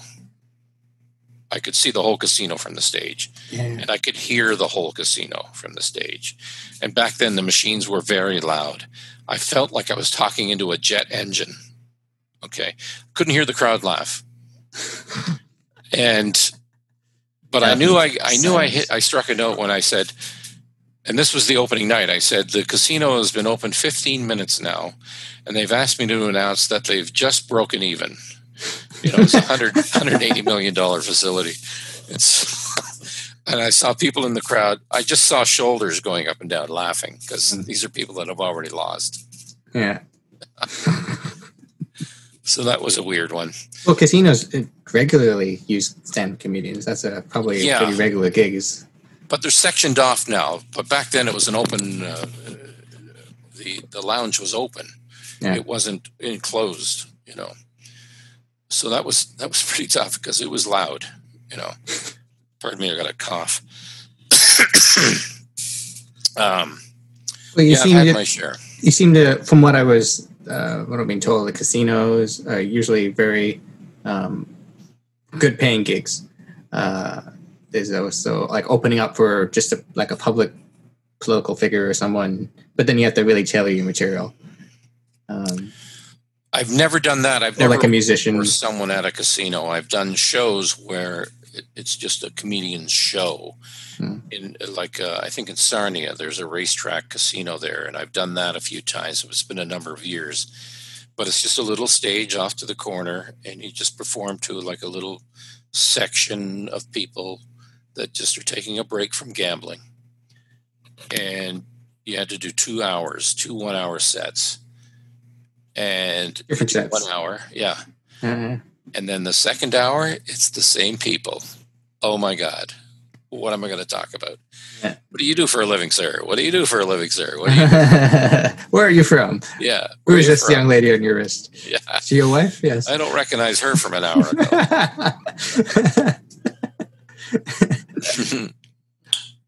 um, yeah, there have been strange gigs. I never thought about that. Yeah. Um, you have any other top strange? Well, I had an incident in Medicine Hat once where there was a guy, he kept heckling and he was drunk. And I Mhm. just said, Oh, bite me. Right.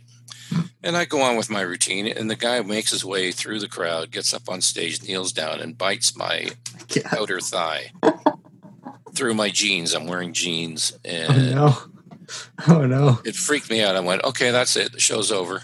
Yeah. And I thought the club owner was going to yell at me or something. And he's laughing his head off. And I went back to my room and I saw teeth marks Oh my the goodness! skin of my leg. oh no! The skin wasn't broken, fortunately, because now I'm thinking oh, it's out west. I'm going to get some disease. Oh dear! No. It's a wild man. Yeah. and uh, I should put them all together and make it the one gig from hell. you know? Yeah. No, that, that would be an interesting. I mean, I guess Louis C.K. did that, just documenting his own stand-up experiences. Yeah. Mhm. It's a it's um, a little story making trick. It's just put it doesn't. A lot of people they they. I, they would pick out that one incident where the guy bites my leg and they would make that the whole story. No, that's just maybe one part of the night. Yeah.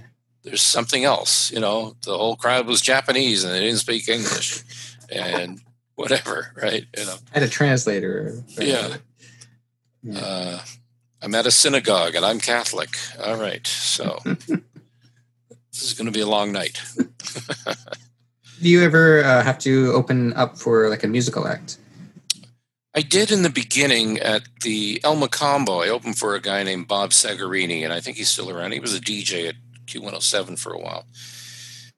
And he had a bit of success around town. Howie Mandel used to open for him too. Wow. uh, back in the early days.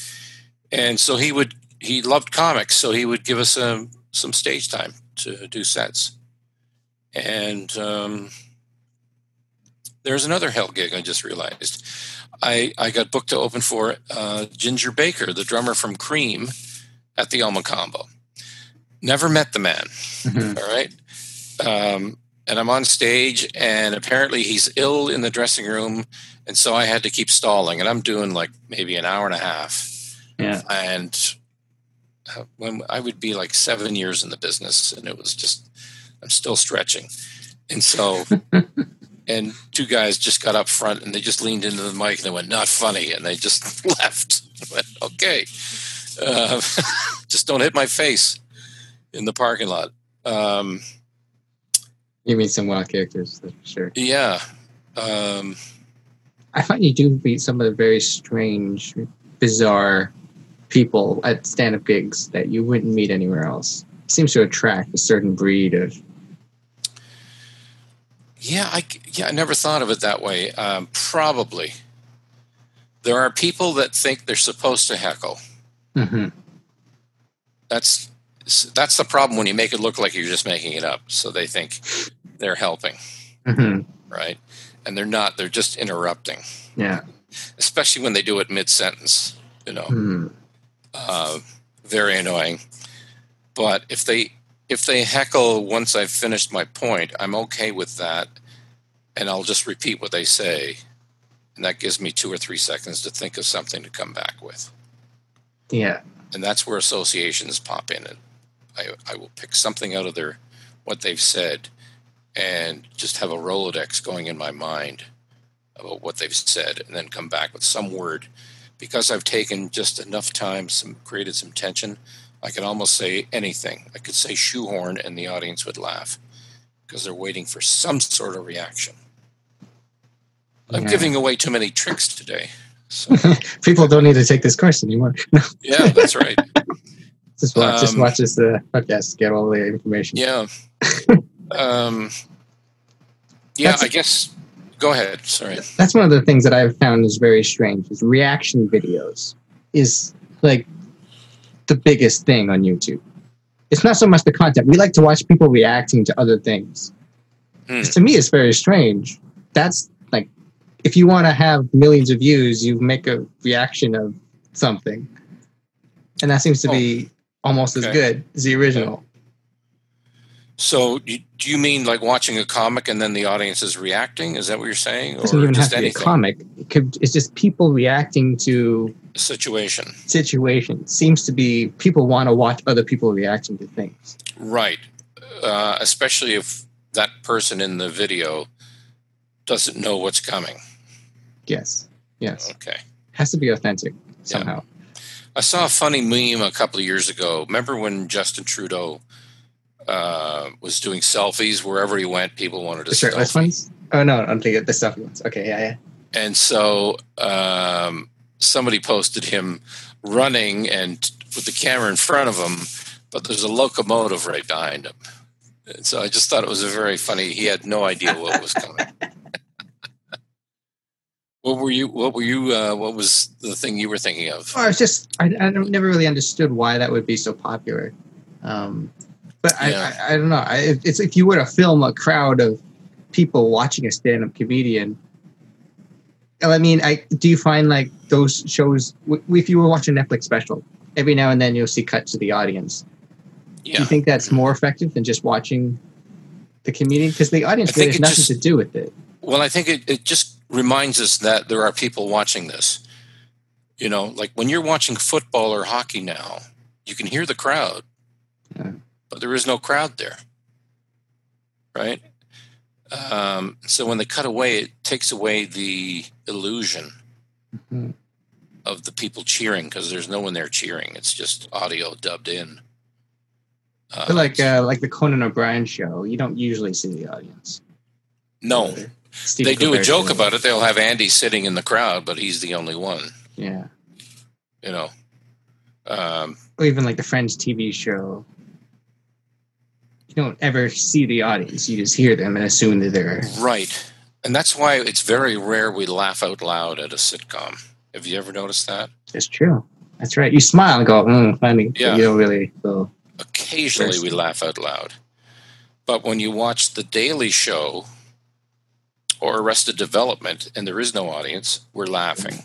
That's right. But The Daily Show, we know there's a crowd there and we're laughing. It, it would make me laugh. Jon Stewart would make me laugh three or four times a night out loud.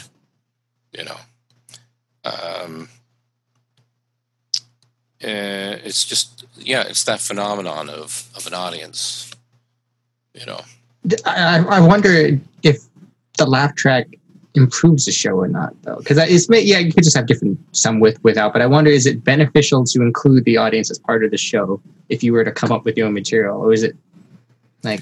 I think, I think it's an it kind of- choice. But I think it kind of cues the viewer that this is the funny part.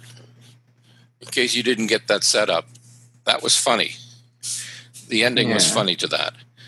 Whereas Yeah. Arrested Development, there's no audience, but it's the cuts, the way they cut to the reactions of the other character who's affected.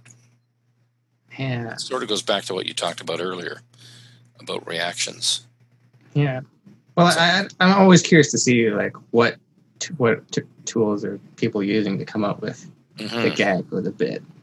Um, the breaking the fourth wall is that like because you sometimes use it and it works really well. Like when is a good time to include those sort of things? Right. It's like telling a meta joke. It's about telling a joke about the type of joke I just told, Exactly. you know, Yeah. which I'm not a fan of. It has to be really good for me to laugh at it, you know. But Carlin said it best about, you know, to make an audience laugh, you just dress a guy up as an old woman, have her walk down the street, slip on a banana peel, and fall down a manhole. Boom boom. To make a, com- make a comedian laugh, it has to be an old woman. Okay. So we're, we are insensitive SOBs.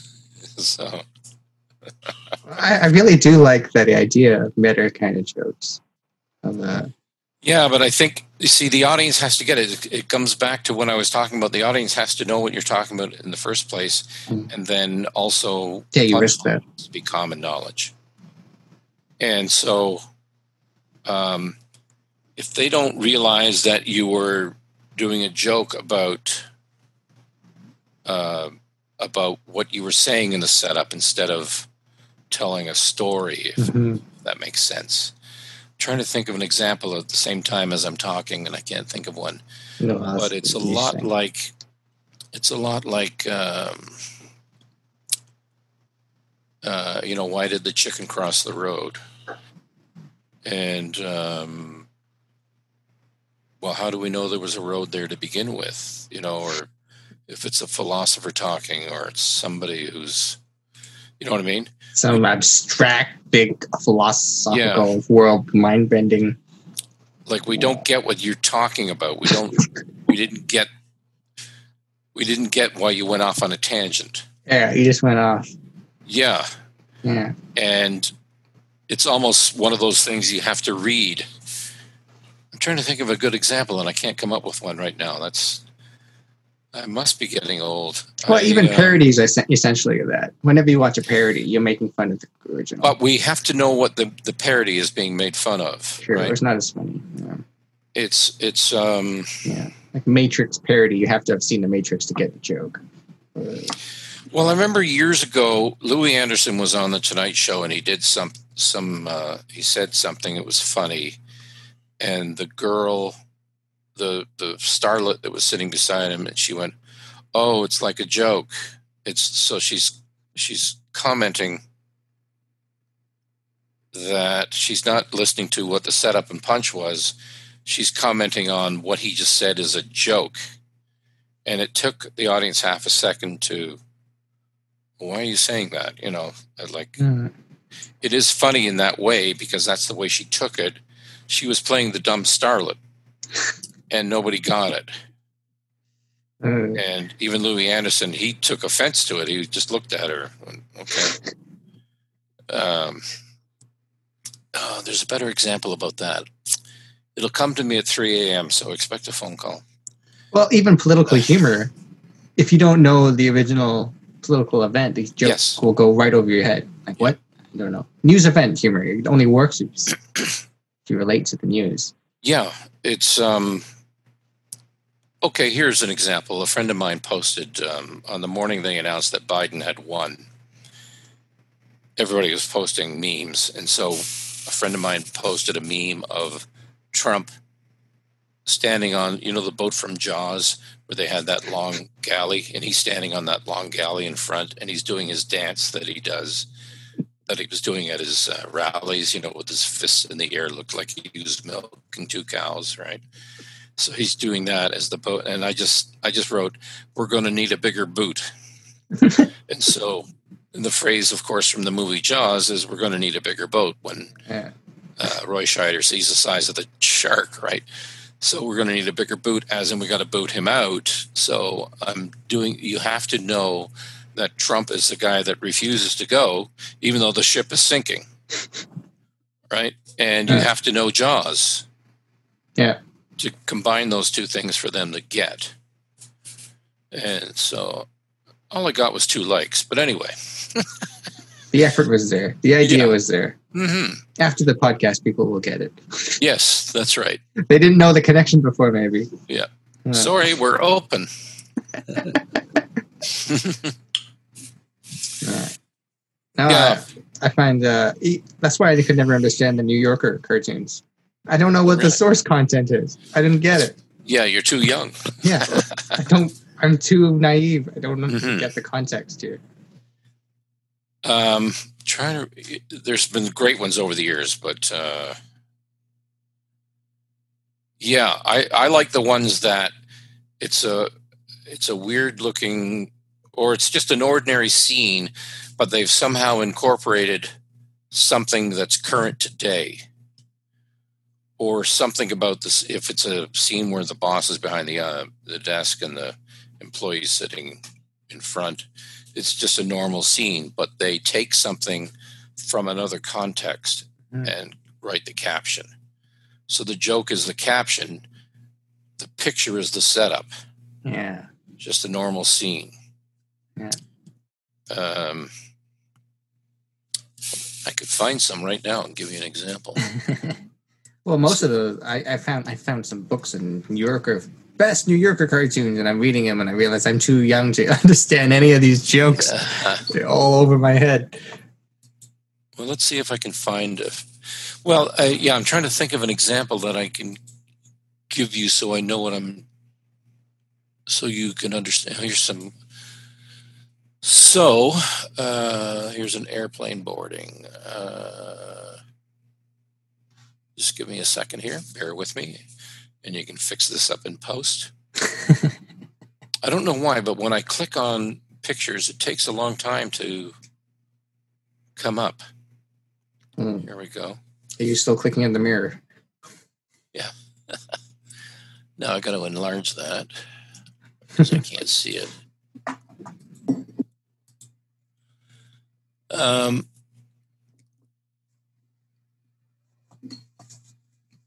I guess cartoons are another outlet for comedians. well, here it is. So here's an example. It's so it's it's at the gate at the airport, and people are they're making the announcement about boarding. It says, "We'll begin by boarding anyone who needs a little extra time." And so it's it's um, you know so now the rest of them know this is going to take longer than expected. Um, let's see if I can come up with some more here. Well, that, that just in general, cartoons are another great outlet for people trying to write comedy. Uh, it doesn't work so well on stage, but in terms of like content creation, it's fantastic. hmm Well, if you think about it, uh, you know those kind of cartoons in uh, magazines, they are set up in punchline. Yeah, You know, either the picture is funny, so it's it's like um, you see a couple sitting on a couch and there's railroad tracks going through, you know, by them. So that's that's a fractured scene, as they would say. And so you come up with a caption, and it's usually something to do with, you know, they said your house value would go up when the railroad came through, right? Um, yeah. Herman, uh, kind of, I don't know if you ever read Herman. Um, yeah, those kind of jokes. Those are those are great. Uh, Far Side was great, Far Side, Far Side is fantastic. and it really made you think sometimes. Yeah, those were actually very funny. I remember picking those up. That wasn't like a New Yorker though. You could understand everything within the context of the, the, the picture. Yeah, well, here's a here's a picture I'm looking at uh, right now from the New Yorker, and it's um, a woman in a skirt, a mother with her purse, and they're in a museum, art museum, and there's a little boy, and she's talking to the little boy, and so it's just a normal scene there, you know, and so we hear the whole story as soon as we see the punchline is like instead of it sucks, you could say it doesn't speak to me. All right. Um, and so, um, one more. Uh, so we see a picture. Here's a picture where it's not normal. We see the boss behind the desk and the employee on the other side in a chair, but we see wrinkled papers, you know, bunched up papers all over the place. and the boss is saying, "Well, Stoddard, I think I've bounced enough ideas off you for one day." So he's just doing a play on words there, but we can see it physically. Yeah. Anyway, that's my little take on uh, on pictures. Yeah. Well, I uh, that, that- definitely something that. Uh, well, whenever I was when I was I picked up the car the newspaper growing up, uh, I didn't care about Yeah. any of the content. I wanted the cartoons at the back. That's all I gave a damn about. Yeah, So flip to the funny but stuff. most of those comic strips, we're watching a. It's like we're watching a film, right? Whereas I like the the one picture with a Mhm. caption, um, because it tells you everything. The whole thing's there. Yeah. Instead of leading us up to what happens, there's nothing wrong with that. I'm just saying that's my favorite genre of you want to have you right want now. the one liner cartoon. Yeah, I guess so. Yeah. Yeah, set up and punch. Set up, punch, bam, bam. Yeah, Get never thought of point. it until right now. There, There it is. go. Just Yeah. taught you some. That'll be ten dollars. Is that what you're saying? Invoice. Uh, well, we're coming to an end, but uh, do you want to talk about uh, the 2020 Show in the Dark? Uh, anything like that? I don't know what that is. Oh, Is I believe that was. Uh, okay, maybe I'm mistaken. I think it was on your IMBD or something. The- nope. Uh, Oh, in the dark. Okay. You know what? I was there for about 45 minutes. I played a policeman and I was gone. That's how fast they filmed it. okay. I've never seen or heard light of day from it. All right. um, it was a made for TV, uh, either a series or a movie of the week or something. And I couldn't even tell you who's in it. Yeah. But yeah. the, f- the funny thing was the director looked a lot like um, what's the guy from Portlandia? Um, uh, he was on Saturday Night Live. He did Prince. He used to do impression of Prince, and uh, he's in. Uh, you don't know who I'm talking about? no, I'm not. I'm too young.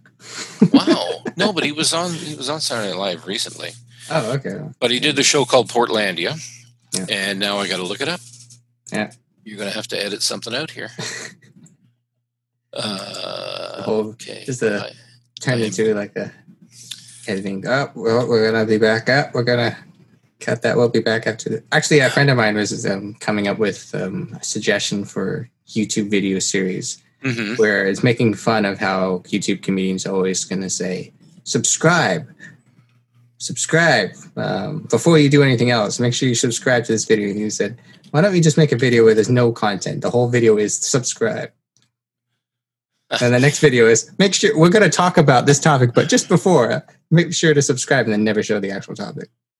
Well, there's that could that's close to an example of uh, meta joke, Yeah. Doing a joke about the the joke. You know, Yeah. and if you act now, Yeah. Yeah. If you're acting, that's your next episode. sure if you want more content like this, make sure you subscribe. Yeah, for ninety seven dollars a month. you can get full access to all of our high quality content. Yeah. Uh, Fred Armisen Mm, yes. is his name.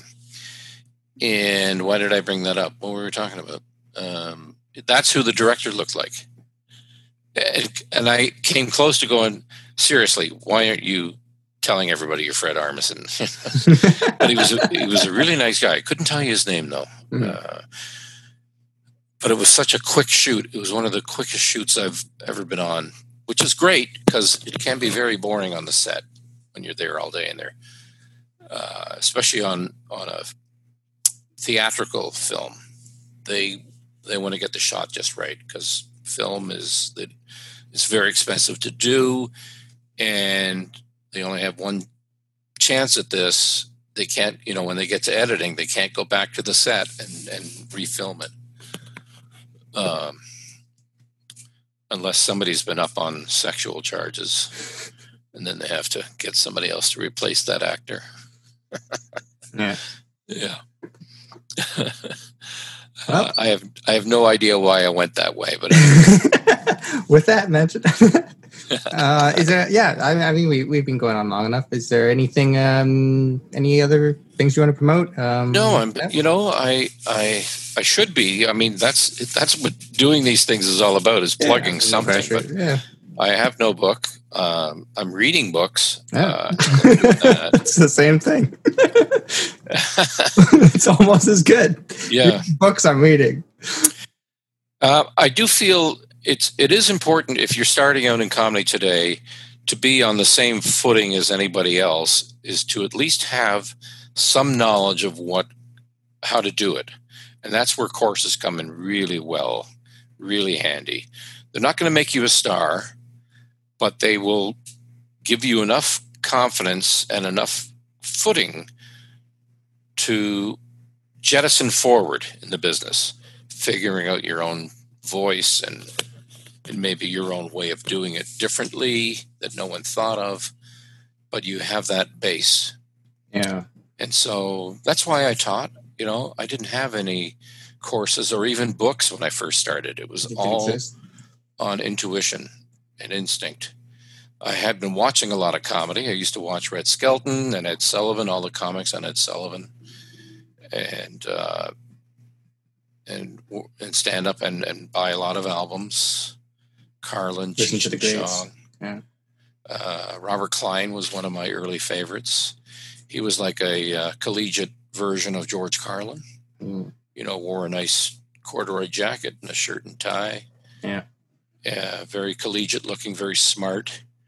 Um, if you if you get a chance, I always feel that comics starting out today should listen to him or, or watch him. I I really got experience from listening to him. He has a great voice and a great delivery. And Robert Klein just uh, he makes you think and makes you laugh at the same time. You know, so shout out feeling satisfied. Yeah, um, but the rhythm and the timing, and he, he um, and he was one of the first to break away from the old mother-in-law school jokes. You know, from the fifties.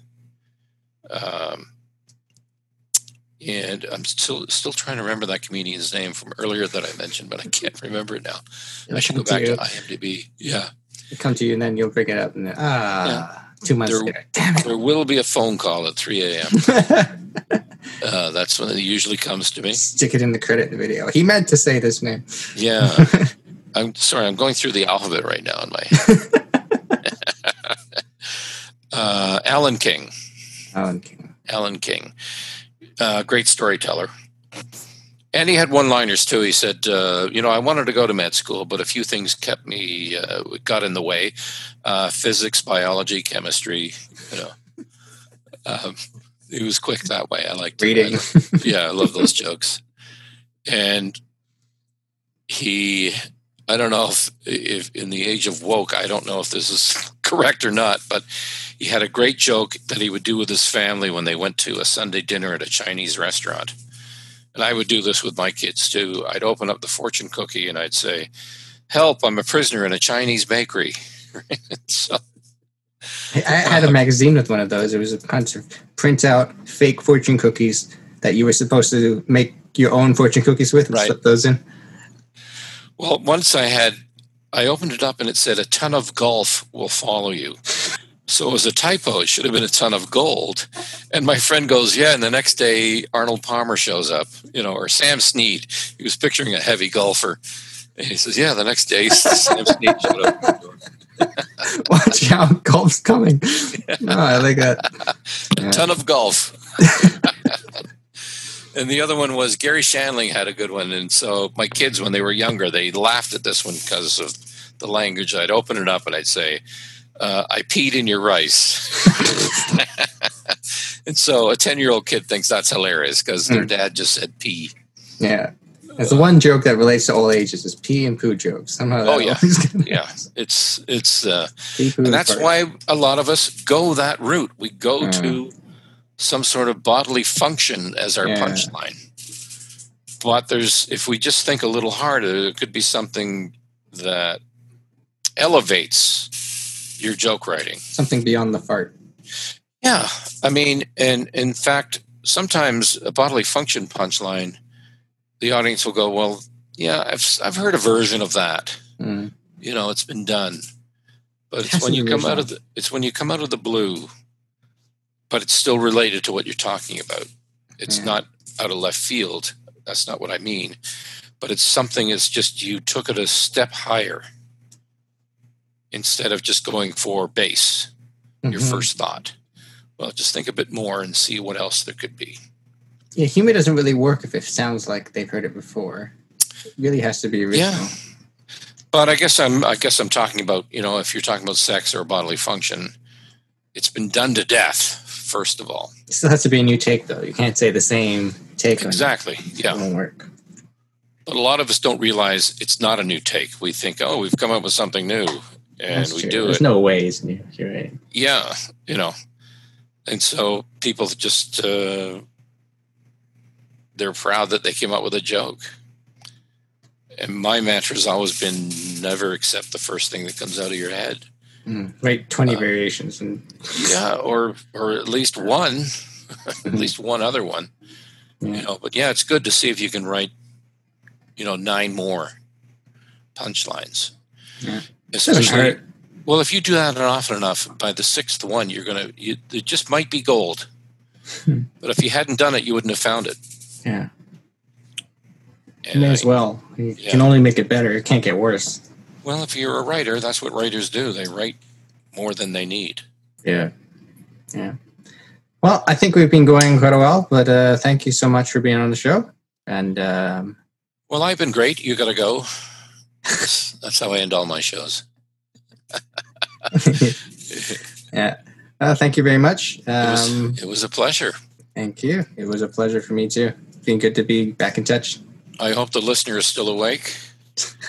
Ah, see what I did there? A little bit of put down humor. And uh, yeah, good to see you again. I know people at home uh, don't see us, but you and I can see each other right now. Yeah. That's the important part. okay, everyone. It's been uh, Jim McAleese on Chester Casco. Have a great night, everyone. You got it.